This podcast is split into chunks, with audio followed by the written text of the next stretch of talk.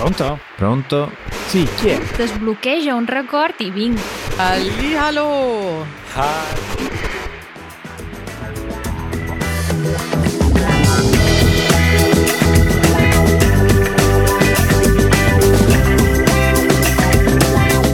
Buongiorno. Tornata? Tornata? È tornata, Ah, sì, dai. è Al tornata. 90% è tornata. Ma sì. Ma chi è tornata? La voce. Ah, No. certo, certo, la voce è per lo più tornata, non sono ancora al 100%, ma ce lo facciamo bastare. Mm. Ecco, l'ho trovata io e l'hai persa tu. Tutto bene? Scusate. Eh, sì, eh, abbiamo due messaggi. Wow, quindi io ho perso le parole e l'hanno trovate i nostri ascoltatori. Che bello! Ci sono Roberto ed Emili, o Emil- Emilia. Eh, scusaci, non sappiamo dove mettere l'accento. Matteo, Matteo, se la vuoi pronunciare all'italiana, Emilia. Emilia. Mi sembra di capire che sia un'ascoltatrice francese, quindi Emily. Benissimo. Iniziamo ad ascoltare Roberto. Ciao ragazzi, spero che stiate bene.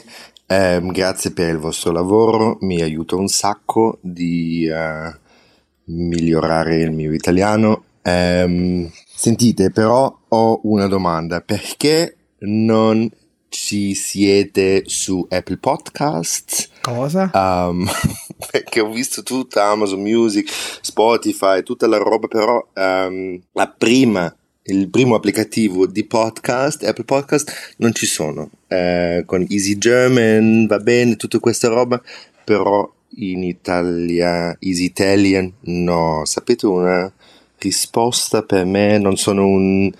ehm, non sono ossessivo con Apple, però sarebbe la cosa più facile. eh, solo- sono curioso. Spero che stiate bene. eh, grazie per il vostro lavoro. Una seconda volta. Eh, siete grandi. Matteo, ma non siamo su Apple Podcast? Ma com'è possibile? No, allora, innanzitutto, grazie mille Roberto per il tuo messaggio. Siamo felicissimi, diciamo, di poterti aiutare, ma siamo contemporaneamente tristissimi del fatto che non, c'è- non ci sei riuscito a trovare il podcast su Apple Podcast. Mettiamo le cose in chiaro. Siamo su Apple Podcast. Nelle show notes vi passeremo eh, il link. Credo di avere anche la soluzione a questo arcano.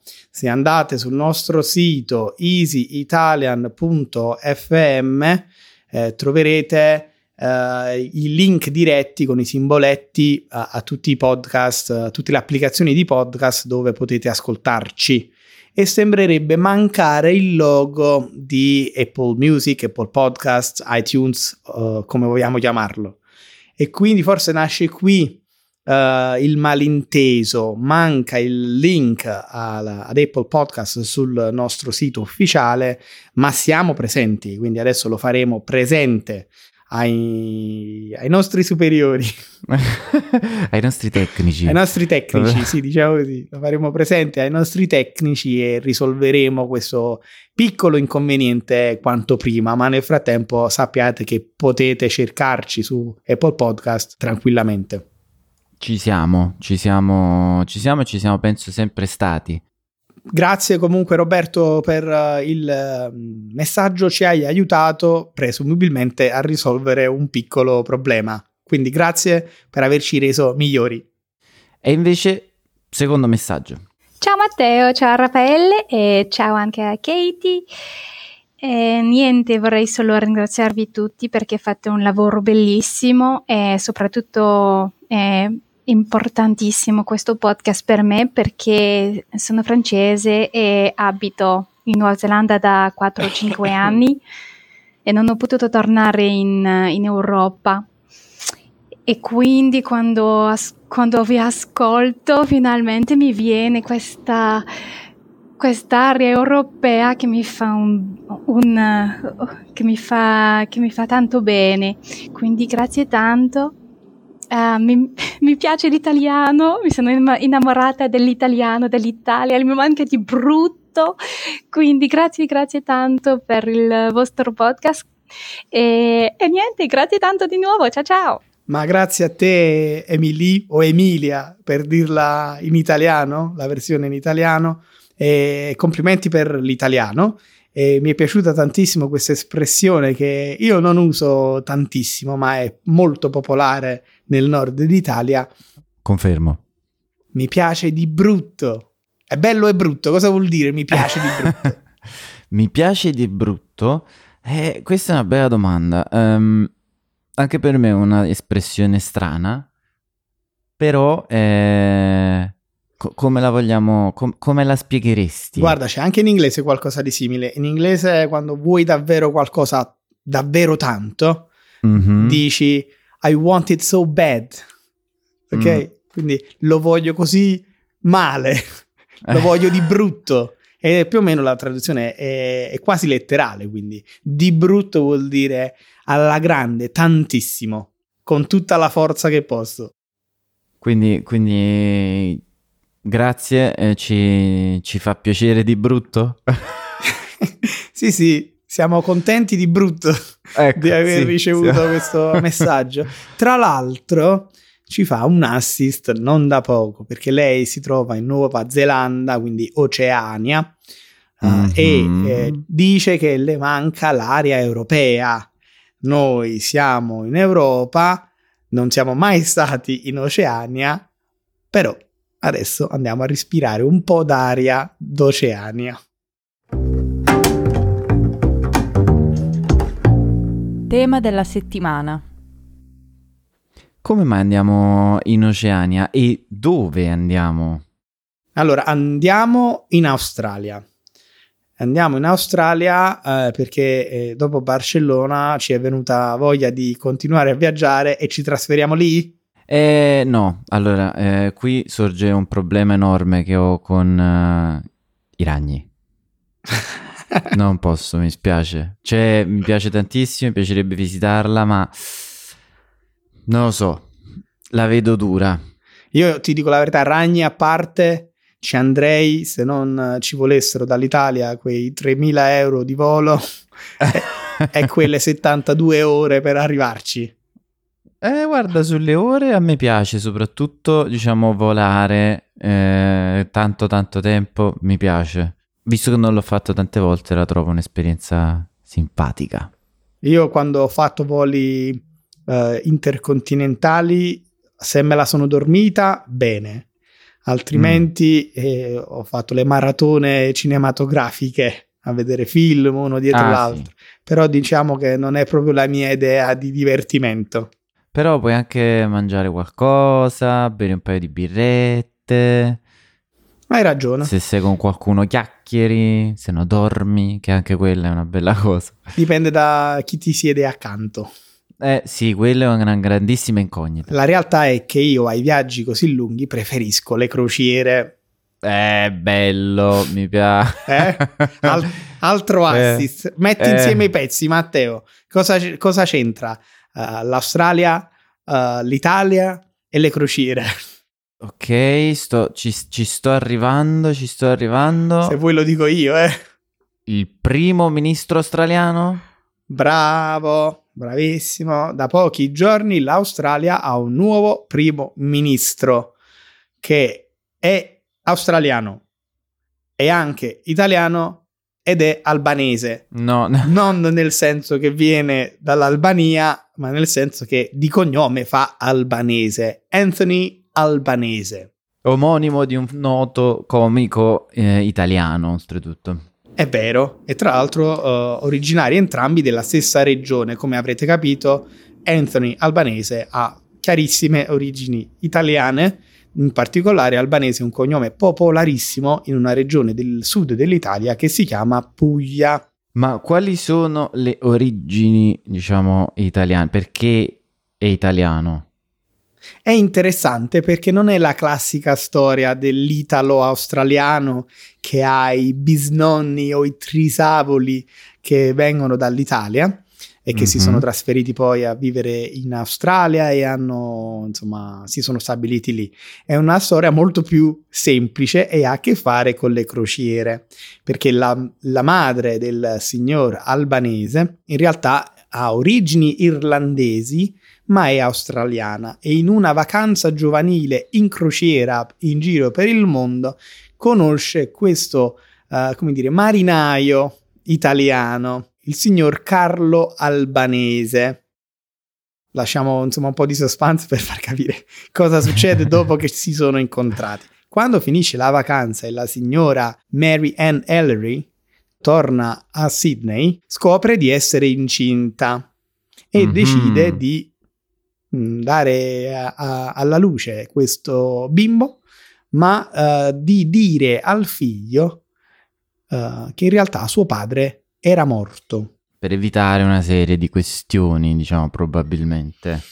Non siamo qui per giudicare, siamo qui per raccontare il, il ragazzo Anthony scoprirà di avere uh, un papà in realtà vivo e vegeto soltanto all'età di 14 anni e all'età circa di 33 anni dopo la morte della madre, il ragazzo Anthony Albanese, ormai uomo, decide di andare sulle tracce del proprio padre che incontrerà pochi anni dopo in Puglia, in una città che si chiama Barletta. Fast forward, dopo qualche anno, il signor Anthony Albanese diventa premier dell'Australia e insomma nel suo primo discorso ha detto se ce l'ho fatta io che sono cresciuto nei bassi fondi con una madre single, con il sussidio credo statale, eh, ce la possono fare davvero tutti. Mi sono piaciute tanto queste parole e, però mi ha fatto anche pensare tanto a tutta la comunità di italo-australiani che sicuramente avrà votato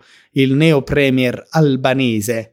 Mi sono andato a vedere i numeri e sembra che il 4% di tutta la popolazione australiana ha origini italiane. Molto interessante, anche se forse... No, no, in effetti dell'Australia no, però ci sono numeri enormi anche altrove. E questa è una cosa che mi ha stupito tantissimo. Gli italiani sono un popolo di emigranti e spesso purtroppo oggigiorno lo dimenticano. I numeri sono davvero impressionanti. Per l'Australia abbiamo detto circa 4% della popolazione con origine italiana, parliamo di un milione di italo-australiani, di cui 200.000 uh, parlano ancora l'italiano e questo fa uh, dell'italiano la seconda lingua più parlata in Australia no. dopo ovviamente l'inglese. Ma i numeri sono impressionanti anche fuori dall'Australia, ad esempio uh, in Argentina si calcola che circa metà di tutta la popolazione, quindi circa 20 milioni di abitanti dell'Argentina, abbiano origini italiane e in Brasile sono 27 milioni quindi circa il 13% della popolazione totale, negli Stati Uniti eh, 17 milioni, circa il 6% della popolazione totale. Siamo ovunque. Siamo veramente ovunque, un po' come le formiche. Si dice Italia popolo di poeti e navigatori e io aggiungo di migranti.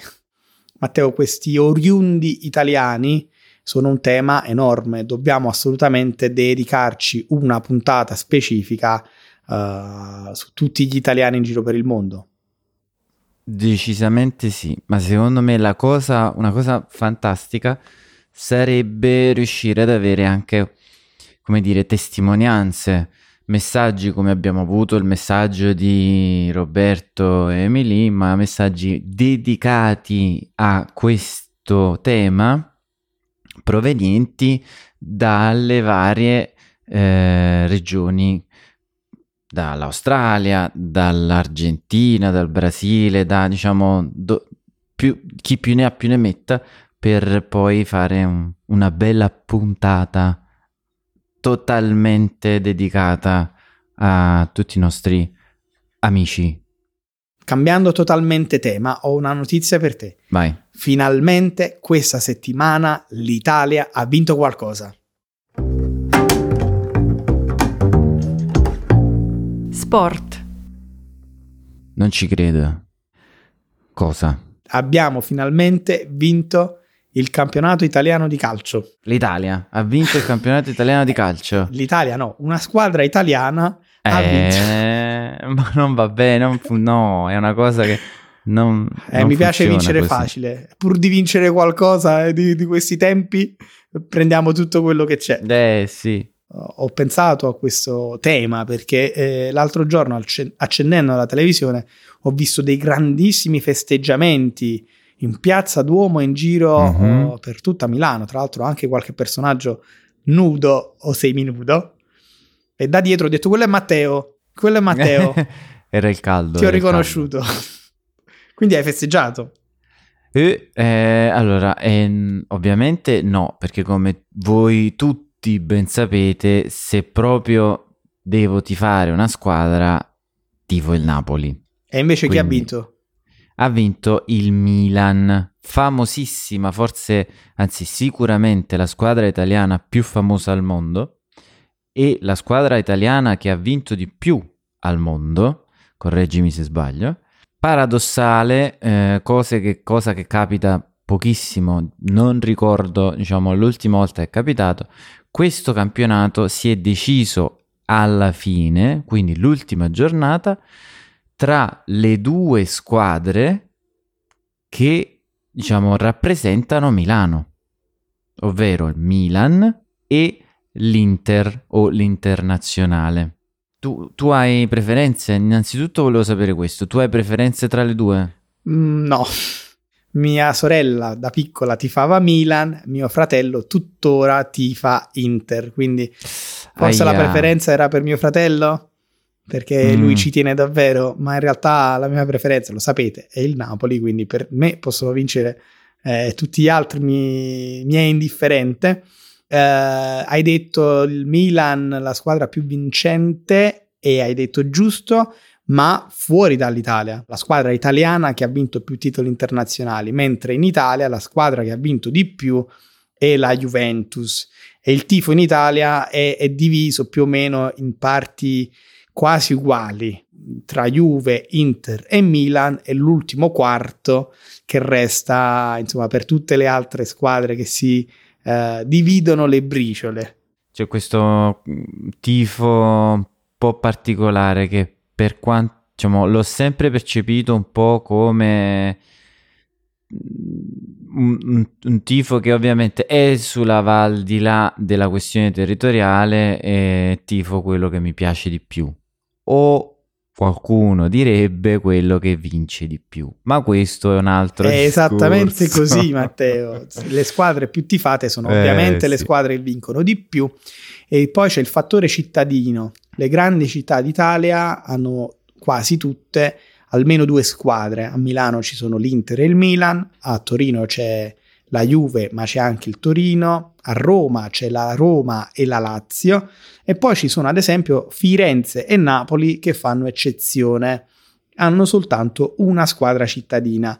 E questo vuol dire che se vai a Firenze o a Napoli hai grandissime eh, possibilità di trovare soltanto tifosi di quella squadra o in maggioranza tifosi della Mhm. squadra cittadina, mentre invece eh, nelle altre grandi città insomma è sempre un po' più 50 e 50. Altra eccezione Torino, perché anche se la Juve tecnicamente è la squadra più tifata d'Italia, i tifosi della Juve sono in giro per tutta l'Italia. A Torino la maggioranza tifa Torino eh, e in tutto il resto d'Italia la maggioranza tifa Juventus. cose, cose paradossali. E c'è una spiegazione, e gli abbiamo detto è la squadra più vincente in Italia e se, se vinci di più hai più tifosi in giro per l'Italia ed è anche una mh, questione legata all'economia e al lavoro. Non, non lo Mhm. penseresti, ma in realtà la Juve è la squadra degli Agnelli, la famiglia Agnelli, che è la famiglia dietro oggigiorno non solo la Fiat, ma per dire anche la Ferrari, tutto il gruppo. E quindi, eh, insomma, è un po' la squadra di tutti gli italiani. E storicamente è stato così, tranne nelle grandi città che hanno invece preferenza ovviamente per le squadre locali.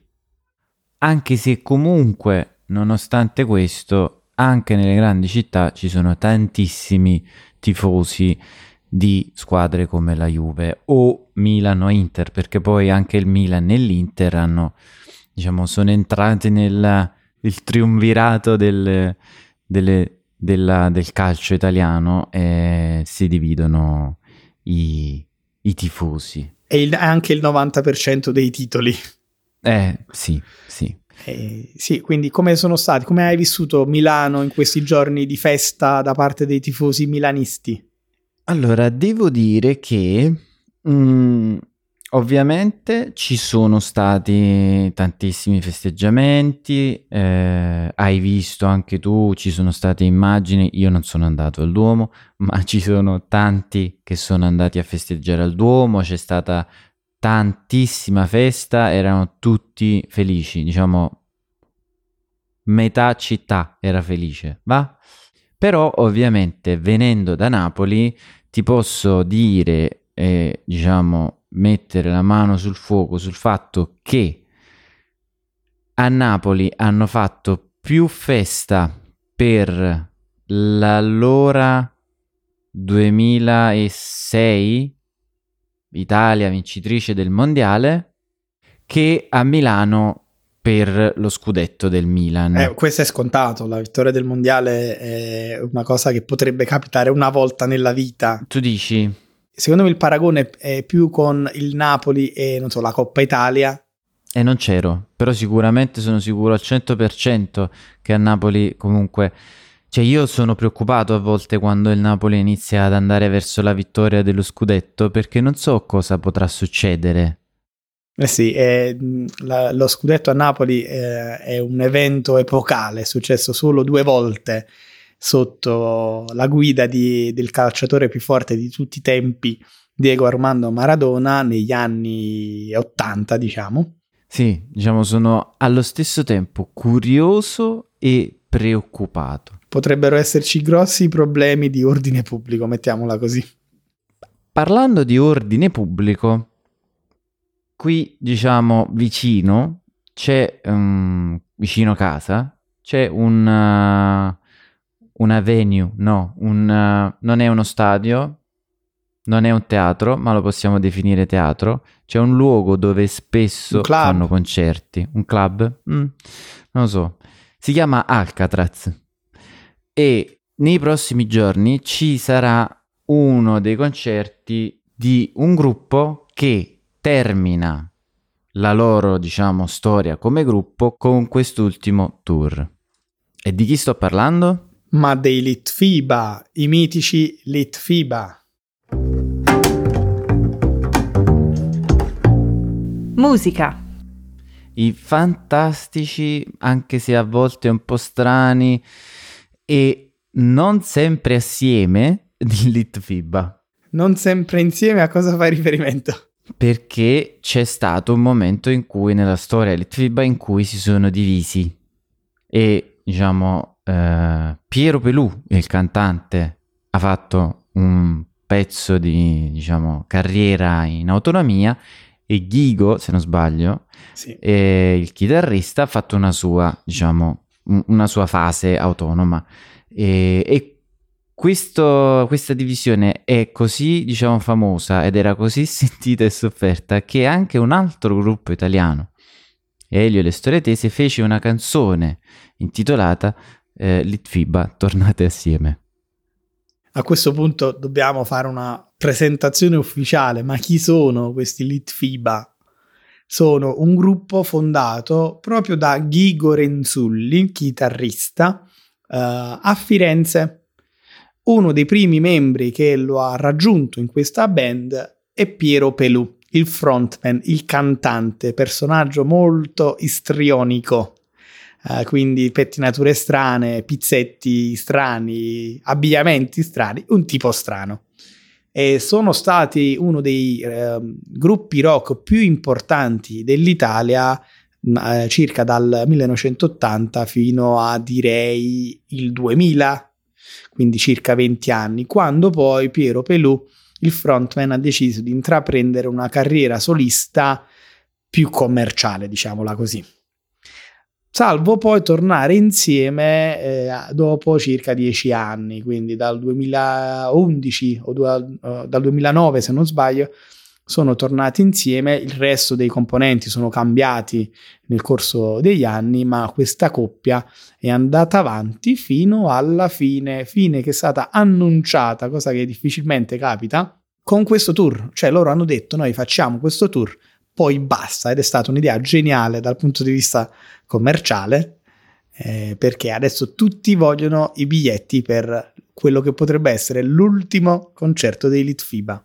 Ebbene sì, così, così geniale che io che anche se all'epoca, diciamo, dei primi album ascoltavo Litfiba, ma non sono più tanto interessato alla loro musica o comunque alla lu- musica degli ultimi anni, eh, ho pensato, ma quasi quasi, visto che è l'ultimo, andrei a vederli, anche perché non li ho mai visti dal vivo però ovviamente esauriti. Eh, vedi, è stato un successo commerciale. Mannaggia.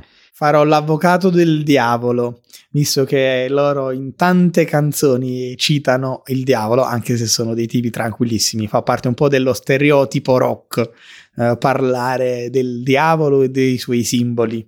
A me piacevano quando ero ragazzino, poi sono diventati davvero popolari nella seconda metà degli anni 90 e poi sono diventati troppo commerciali, quindi facendo proprio musica pop per le masse, diciamola così.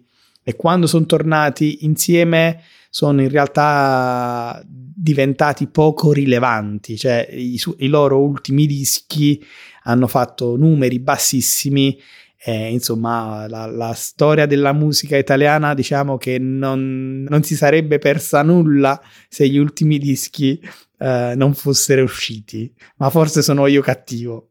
E, è anche penso normale. Um, io spero che ci sia stato qualcuno che al, ai nostri tempi non c'era e quindi non ha ascoltato Elite Fib e ha potuto apprezzare Elite Fib negli ultimi anni però ovviamente stiamo parlando di un gruppo che festeggia i 40 anni di attività, 40 più 2 perché in realtà questo addio era stato programmato pre-Covid, poi ovviamente data la situazione diciamo, hanno posticipato, però in diciamo, 40 anni sono tanti, alcuni dicono che i primi tre album di un gruppo sono i migliori e loro sono andati ben oltre il terzo.